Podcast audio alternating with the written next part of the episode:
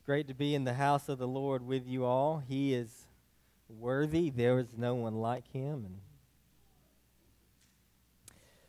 And we can trust in him no matter what we're called to face in this life. And sometimes those are some really hard things. But God is faithful and true. Well, welcome. I want to welcome you again. I want to add my welcome to you this morning. And thank you for worshiping King Jesus with us. My name's Chad Hendley. I'm the one of the pastors here. And we're going through the book of Acts. And this morning we're going to talk about power from on high. Power from on high. But before we do, I'd like to pray for us one more time. So King Jesus, Lord, we're looking to you this morning. We humble ourselves before you and acknowledge, Lord, with saints and angels that you are holy. There is no one like you. Open up our eyes and wonder this morning, Lord. You have done wonderful, marvelous deeds. They cannot be numbered, Lord. You have raised from the dead. You have stopped the mouths of lions. You have split seas. And you're the same God who works and fights for us today. And so, Lord God, help us walk in faith. Help us walk in obedience.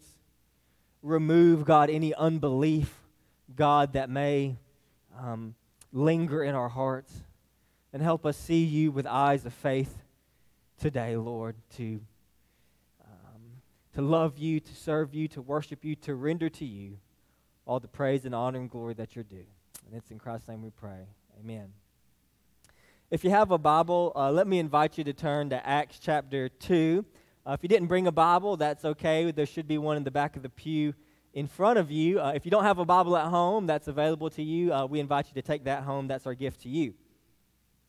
Also, there's a disciple shelf in the back. If you don't know what a disciple shelf is, it's a bookshelf for your discipleship enjoyment. And it's in the lobby there. There's free books there. And there's also some Bibles there if you'd like one of those. So as we're talking about the book of Acts, we've already seen some major themes in the book that has implications for us for the Church of Jesus Christ today, right? Jesus Christ commanded these earliest Christians to be witnesses, we saw, and witnesses to the resurrection. So Jesus is alive. that changes everything, right? They saw Jesus alive with their own two eyes, and he commanded them, saying, when you will receive power when the Holy Spirit comes upon you, and you will be my witnesses. You will bear witness to the fact that I am alive to the world, because that brute fact, the brute fact that Jesus isn't dead but he's alive, changes everything, and you need to go tell people about that.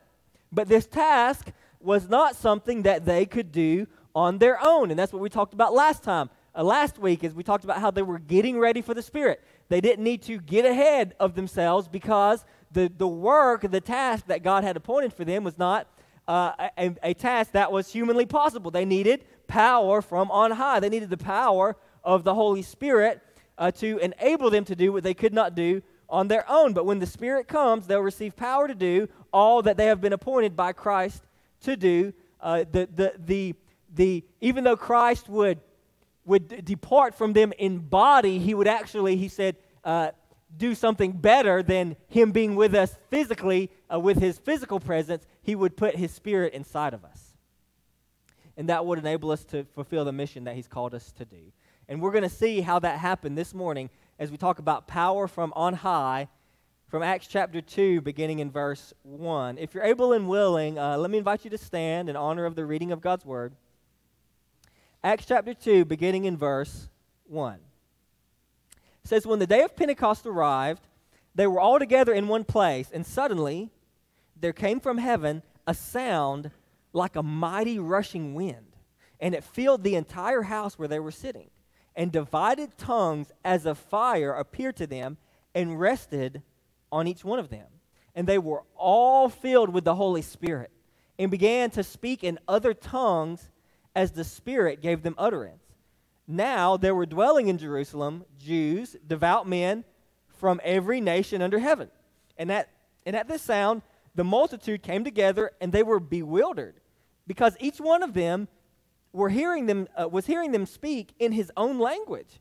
And they were amazed and astonished, saying, Are not all these who are speaking Galileans? How is it that we hear each of us in his own native language? Parthians and Medes and Elamites and residents of Mesopotamia, Judea and Cappadocia, Pontus and Asia, Phrygia and Pamphylia, Egypt and the parts of Libya belonging to Cyrene and visitors from Rome, both Jews and proselytes, Cretans and Arabians. And we hear them telling in our own tongues the mighty works of God. And all were amazed and perplexed, saying to one another, what does this mean? But others, mocking, said, they are filled with new wine. The word of God. And all God's people said, amen. Amen. You may be seated. Okay, so we're going to look at this this outpouring of the Holy Spirit this morning. And there's four things I believe we can draw out from this passage that we're going to talk about in turn this morning. Number one is we're going to see God's presence revealed. God's presence revealed. Number two, God's power poured out. God's power poured out. Number three, God's people restored. God's people restored. And then number four, God's work rejected. God's work rejected. So the first thing we're going to look at this morning is God's presence revealed. God's presence revealed. So as we talked about last time, right, Jesus has ascended into heaven, and he told them, he said, wait in Jerusalem until the Holy Spirit comes upon you, and you'll receive power. And so we talked about last time that they had devoted themselves to prayer. They had kind of recommissioned a 12th apostle because they needed the full number of the apostolic witnesses in order to fulfill the mission that Jesus had given to them. And so they have been waiting, and then the day of Pentecost comes. So Pentecost means 50, and it's the 50th day after the Jewish Passover. And this festival is also referred to in the Bible as the Feast of Weeks or the Feast of the First Fruits. And it's another time, of course, because there was three major feasts a year, when Jerusalem, especially all the males, were supposed to come into the capital city of Jerusalem and to offer the sacrifices and worship in the Jewish temple. So it's the 50th day after the Passover. And in God's providence, of course, with it being the Feast of the Weeks, it was another God has appointed clearly that it would be another opportunity where many crowds are surging upon the city of Jerusalem. And so many people than normally would be available and around to hear the message of the gospel when the Holy Spirit would come upon those first Christians. And so, and by the way, many of those crowds would have been by and large the same crowds who were there 50 days earlier during the Passover. And that's going to come into play later in Peter's sermon, which we're going to talk about next week, where he tells them, you're the ones who crucified Jesus. Okay? And so we have these crowds here, and they're gathered, and we have these disciples, and they're praying together. And then all of a sudden, they hear this sound like a mighty rushing wind. Okay? And it fills the entire house. And not only did they hear something, but they also saw something, right? They saw, you know, it's a description. We don't know exactly what it looked like because he says it was like, you know, he most of the things, they don't know how to describe it. They're doing the best they can. But it was like tongues of fire from heaven came down and like rested on each one of their heads, right? And it says there that was symbolic, or it was a physical manifestation of a spiritual reality that was taking place, because at that moment they were all filled with the Holy Spirit. They were all filled with the Holy Spirit, and then they began to speak in other tongues, that is, other languages, as the Spirit enabled them to do, which means that they weren't all speaking the same language, but you know, one was speaking this language, another was speaking that language, and so on. All right? And of course, when this happens, it says there that the people are amazed, they are bewildered, they are perplexed. It uses all these words to talk about how these people, like the onlookers, can't understand like what's happening. So how are we to interpret what's going on? Well, the first thing that I think we should notice that I think is important is that this imagery of wind and fire is Old Testament imagery of what we would call a theophany, which is just a fancy word meaning a divine appearance, okay? A divine appearance. The most obvious example of this is Elijah, right? Remember when Elijah had a great victory over the prophets of Baal on Mount Carmel, but then Jezebel said, I'm going to kill you, and so he gets scared and runs. all right? And he runs all the way. To Mount Horeb or Mount Sinai, which is where Moses met God on that mount, on that same mountain, all right, when he received the Ten Commandments, all right, to give to the nation of Israel. So now, all these years later, Elijah is on Mount Horeb, and it says there that the Lord came and passed by Elijah on the mountain, right? But what did that look like, right? What does an appearance of God look like? Where it says first that there was a mighty wind, right, that broke the rocks. And then there was an earthquake, and then there was fire, and then there was a still small voice, all right? Still small voice, all right? Caught y'all off guard a little bit, all right? There was a still small voice, right? But what's the point? The point is that God's presence, God's passing by, was depicted as fire, as wind, and as fire. All right? And so this is the Old Testament imagery of a theophany. God himself, the third person of the Trinity, the Holy Spirit, has come down and has appeared to this beginning nucleus of the Church of Jesus Christ. But what's interesting is that, you know, for Elijah, right, the wind and the fire, it passed by. But this time, God wasn't just passing by. This time, God was here to stay. And that's what it says, right? That tongue of fire came and it rested on each one. It remained on each one. I mean, we can read that story like so often and just think, okay, that's cool, the Holy Spirit came. But like the theological import of that is just, I mean, we can hardly describe it, right? Never before in all of the Old Testament, in all the Bible, has the Holy Spirit actually come and rested on people in this way, ever, right? In the Old Testament, the Spirit would like rush upon people to do some great mighty deed, but it wouldn't rest on them, it wouldn't stay on them. And here we have every believer of the Church of Jesus Christ having the Holy Spirit rest upon them. Folks, that changes things. It changes things. We're filled with the Holy Spirit, right? God has come to stay. And which is why the Apostle Paul, for example, in Ephesians 2:22, he says, in Christ, you also are being built together into a dwelling place for God by the Spirit, right? So now, Christians, we don't have a temple, all right? We don't even need a building. I mean, sometimes we think we do. We don't, right? The earliest Christians didn't have a building, right? We don't need those things because God doesn't live in a building. He lives in his people. We are the temple of God, the dwelling place of God by the Spirit, the Apostle Paul says. So God has come to live in us, in his people. And so the first thing we see from the outpouring of the Holy Spirit is God's presence revealed. Number two, we see God's power poured out. God's power poured out. If you look there again in verse 4, it says they're all filled with the Holy Spirit and began to speak in tongues as the Spirit gave them utterance. And so they were dwelling in Jerusalem, Jews from all these places, and they heard these Christians in the power of the Spirit speaking their native language, their heart language, all right? So if you recall from your Old Testament history, right, Israel came into the promised land through Joshua. There was a period of judges, and then there was a period of kings, right? And you remember that during the period of kings, right, the nation started rebelling against God, started committing idolatry, okay? The northern kingdom of Israel was conquered by the Assyrians, okay? And then later, the southern kingdom of Judah would later be conquered by the Babylonians. All right? And so after those exiles, after those conquerings, Jews became spread, all over the world. The Assyrians exiled the northern Jews, the Babylonians exiled the Judeans. And so these Jews, because of the exile, became spread all over the world, the known world at that point, okay?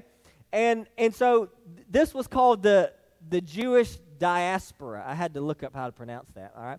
But it's called the Jewish diaspora. And so it means they were spread out, all right? Now, it's pretty well documented, actually, that many of these diaspora Jews who were spread out, right, during the time of Jesus, many of them moved back to Jerusalem. And so there were, in fact, we know, there were, in fact, many Jews who had, even they were Jewish, even though they weren't born in the land of Israel, and they eventually moved back to Jerusalem, but they were raised and probably lived a good portion of their lives spread out all over the known world at that time, right? So what's the point? The point is that even though they probably spoke Greek and Aramaic, which was the local languages, their heart language, the language that they were raised in, was one of these obscure languages that he lists there from all these different countries. Parthians, Medes, Elamites, Cappadocians, Pontus, Asia, Phrygia, Pamphylia, Egypt, you know.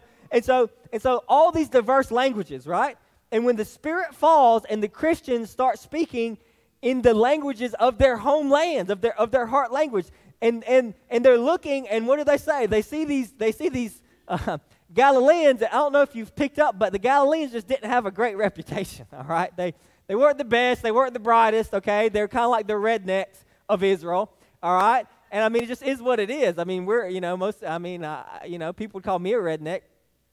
People look how I look, and then they hear my southern accent. They're like, "What happened to you?" You know, but it is what it is.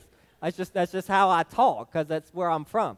All right. So the Galileans were kind of like the Jewish rednecks, and they're just like, how is it that they're speaking? How is it these unlearned, uneducated, untraveled people are speaking these languages that there's no way that they could possibly know how to speak that language, right?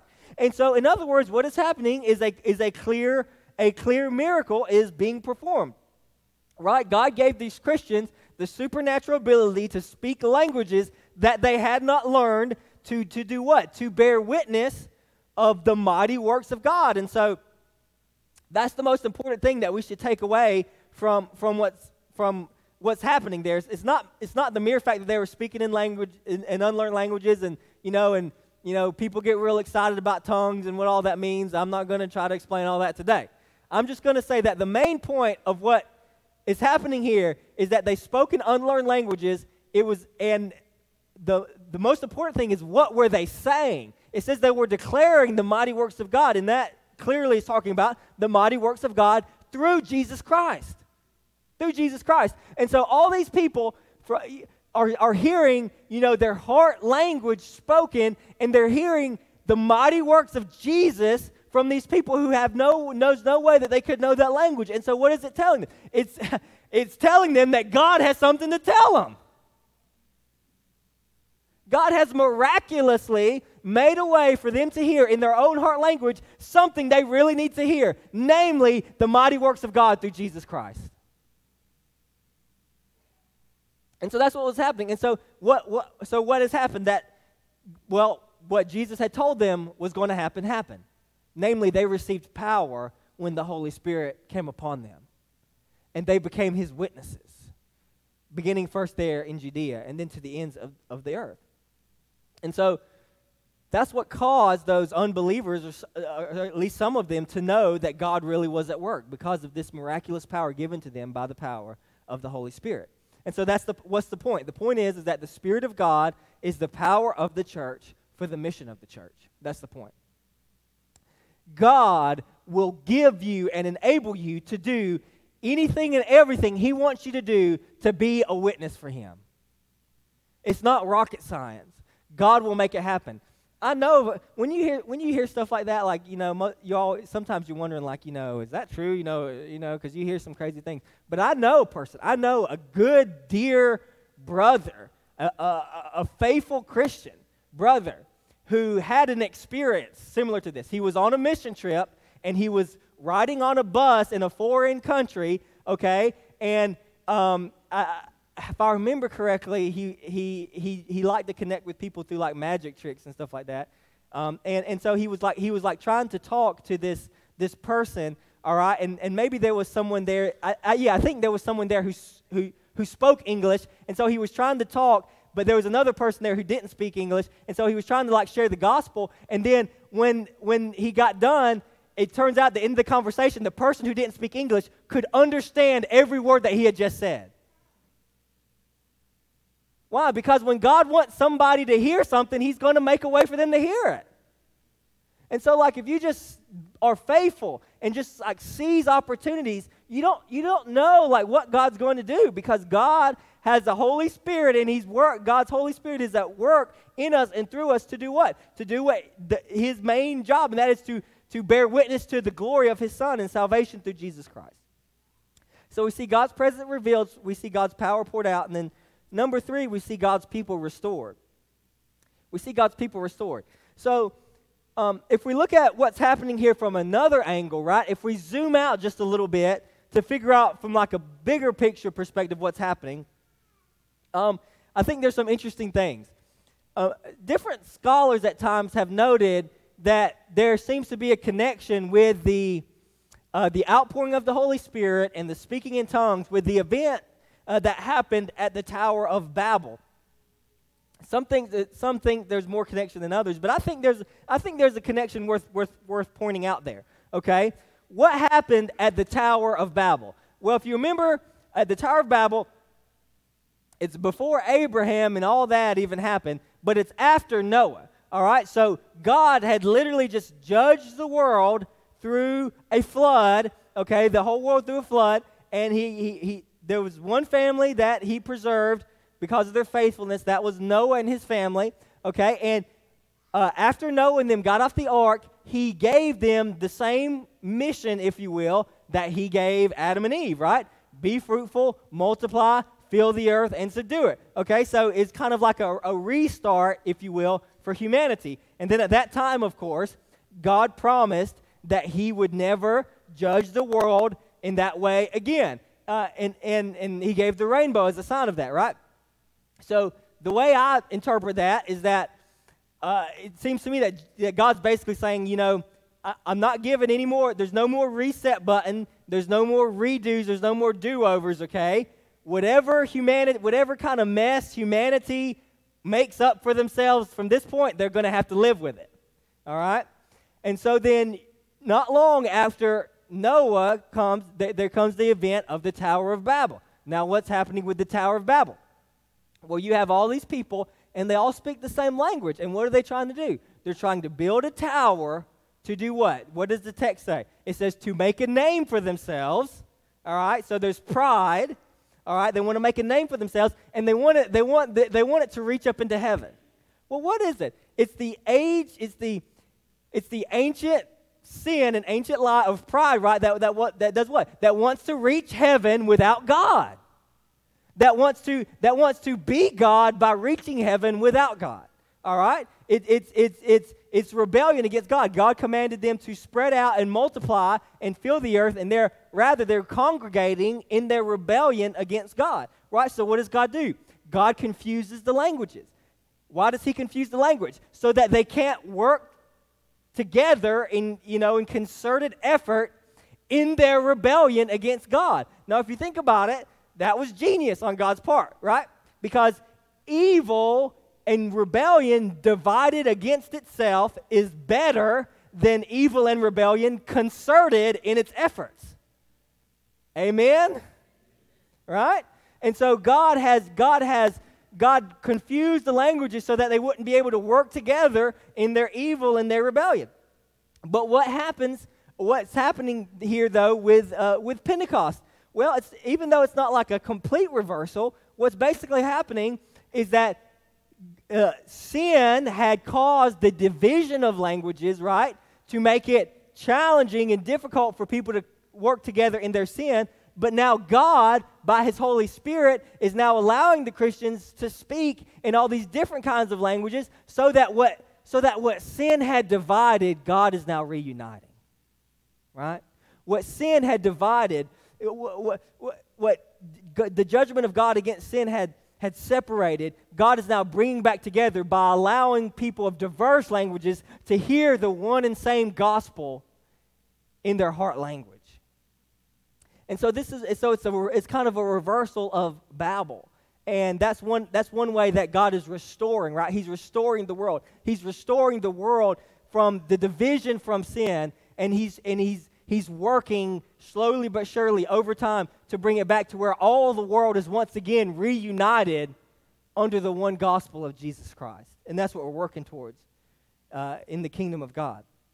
The second thing that we see in terms of restoring of God's people is that if you read through the Old Testament, and I wish I had more time to kind of walk through to show you how, but if you read through the Old Testament, one of the clear and obvious signs that was foretold in the Old Testament about when God's restoration would take place for his people, one of the signs that would be happening was the outpouring of the Holy Spirit. One example of that is in Ezekiel chapter 37. You know, you're familiar with that passage, all right?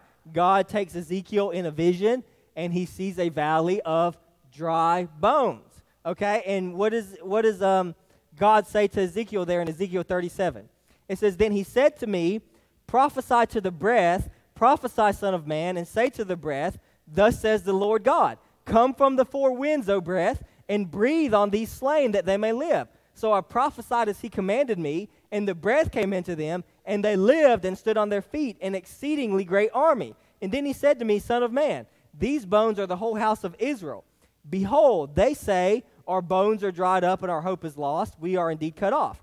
Therefore prophesy and say to them, thus says the Lord God, behold, I will open your graves and raise you from your graves, O my people, and I will bring you into the land of Israel. And you shall know that I am the Lord, when I open your graves and raise you from your graves, O my people, and I will put my spirit within you, and you shall live, and I will place you in your own land. Then you shall know that I am the Lord. I have spoken, I will do it, declares the Lord." So in Hebrew, the word for breath and the word for spirit is the same word. So when he's talking about the breath coming into them, he's talking about the outpouring of the Holy Spirit, right? That God would one day restore his people, but how would that restoration come? It would come through the outpouring of the Holy Spirit.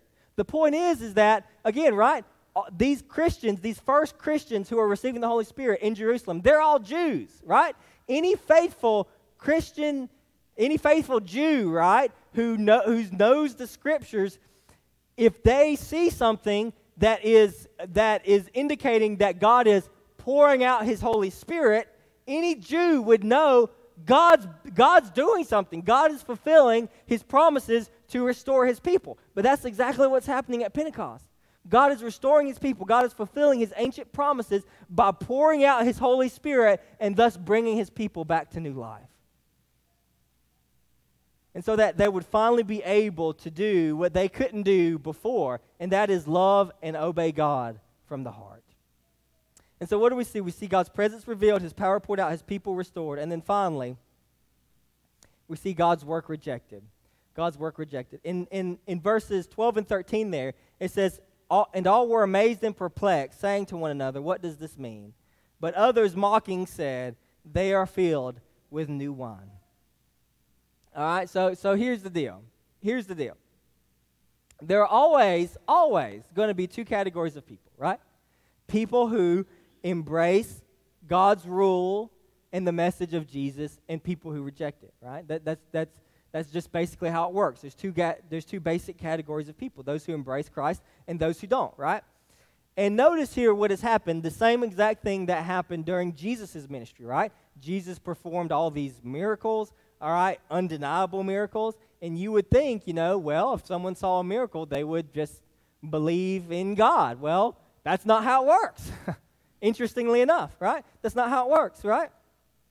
So what's the point? The point is that people can see something of God and just think, oh, that's a cool trick, or they're drunk, right? Like, people who don't want to believe in Jesus aren't going to believe in him, and they're always going to have a reason not to, right? But and so they just said that they say, oh, well, you know, some people were amazed, but then some people said, well, they're drunk. Well, if they're drunk, then they got drunk at 9 a.m, and they have some problems, all right? So you know, what's happening? Well, you know, what's the point? The point is this. It's always been this way, and we can't let fear of rejection and fear of being ridiculed keep us from proclaiming who Jesus is and what he's done. We just can't, right? This has always been the case, and we must be careful because it's hard, because no one likes being rejected, no one likes being ridiculed, but here's the point, right? Jesus was rejected, Jesus was ridiculed, right? If we're not willing to suffer a little rejection and a little ridicule for Jesus, we can't really call ourselves followers of Christ, because that's who he is. And it also means this. It also means that if you're being ridiculed or if you're being rejected for following Jesus, it doesn't necessarily mean that you're doing something wrong. Now, it could, right? I mean, if you're being rude or about it, that could be a problem. But if you're faithfully following Jesus and things don't seem to get better, for example, or get worse, that doesn't mean you're doing something wrong. Jesus lived a perfect life, and they crucified him. And so, what does it mean? It means, look. The power of the Holy Spirit is the power to bear witness to Jesus Christ. No, it doesn't mean that everyone you talk to is going to get saved, but it does mean this. It means some will. It means some will, right? So when we proclaim the gospel of Jesus Christ, no, not everyone's going to get saved, but some people will. But the only way in fact that someone's not going to get saved is if we don't tell them. That's the only way. Because if we're preaching the gospel in the power of the Holy Spirit, if we just do it, if you sow enough seeds, one of them's going to take root. And so we just keep preaching the gospel. We just keep being faithful. We just do our best to tell others about Jesus in the clearest, most loving, most compelling way that we can. And when you do that, the Holy Spirit's going to move. How do I know that? Because he's been moving for 2,000 years. Why is he going to stop now? Right? If we're serving Jesus, is God going to allow, I just keep saying this, if God's going to allow over 2,000 years for the gospel to make it to 1100 Chester Highway, why in the world is it going to stop here? Right? So we have a mission, we have a glorious thing to participate in. And yes, some will reject it, but not all people will. So we see God's presence revealed, God's power poured out, God's people restored, and God's work rejected. This is the mission that God has entrusted to us, and we can do it through the power of the Holy Spirit. Let's pray together. King Jesus, Lord, we're amazed by what you did on that day, 2,000 years ago, Lord, when you poured out your Holy Spirit on your followers, Lord. You did something incredible. You did something world-changing, earth-shaking, Lord. You poured out the Holy Spirit, to the second person of the Trinity, to indwell your followers forever. And Lord, I would be the chief of sinners, Lord, thinking about how I fail to live, God, in the power of your Holy Spirit, in bearing bold and faithful and loving and courageous witness to who you are and to what you've done. So, Lord, first and foremost, I ask for your forgiveness. And, Lord, I ask for us all, God, that you would change us, that you would help us to walk in the fullness of your Holy Spirit. Lord, I know everybody in this room, they have someone that they love deeply, Lord, that as far as we can tell right now, won't be in heaven with us. And that breaks our heart. And so, Lord, I pray that you would give us courage this morning to know, Lord, to not give up hope, and to know, Lord, that you are powerful, that the Holy Spirit is powerful, Lord, and that if we just remain faithful, Lord, and just keep loving and keep proclaiming, Lord, we believe that you have the power to save, Lord, so that the great desire of our hearts, Lord, to take them to heaven with us, Lord, might be the gift that you would give us through the witness of the gospel, Lord. And Lord, I also acknowledge this morning that maybe there's someone here, God, within the sound of my words, Lord, and they don't know. They don't know if they have the Holy Spirit. They don't know if their sins are forgiven. They don't know that if, God forbid, they died right now, if they would be in eternity with you. Oh, Holy Spirit of God, I pray that your Spirit would reach out to them, convict them of sin, speak to their hearts to know beyond a shadow of a doubt that you're alive, Lord, that you're coming back, and that you offer forgiveness and mercy to all who trust in you. And so, Lord, work, we pray, in Christ's name. Amen.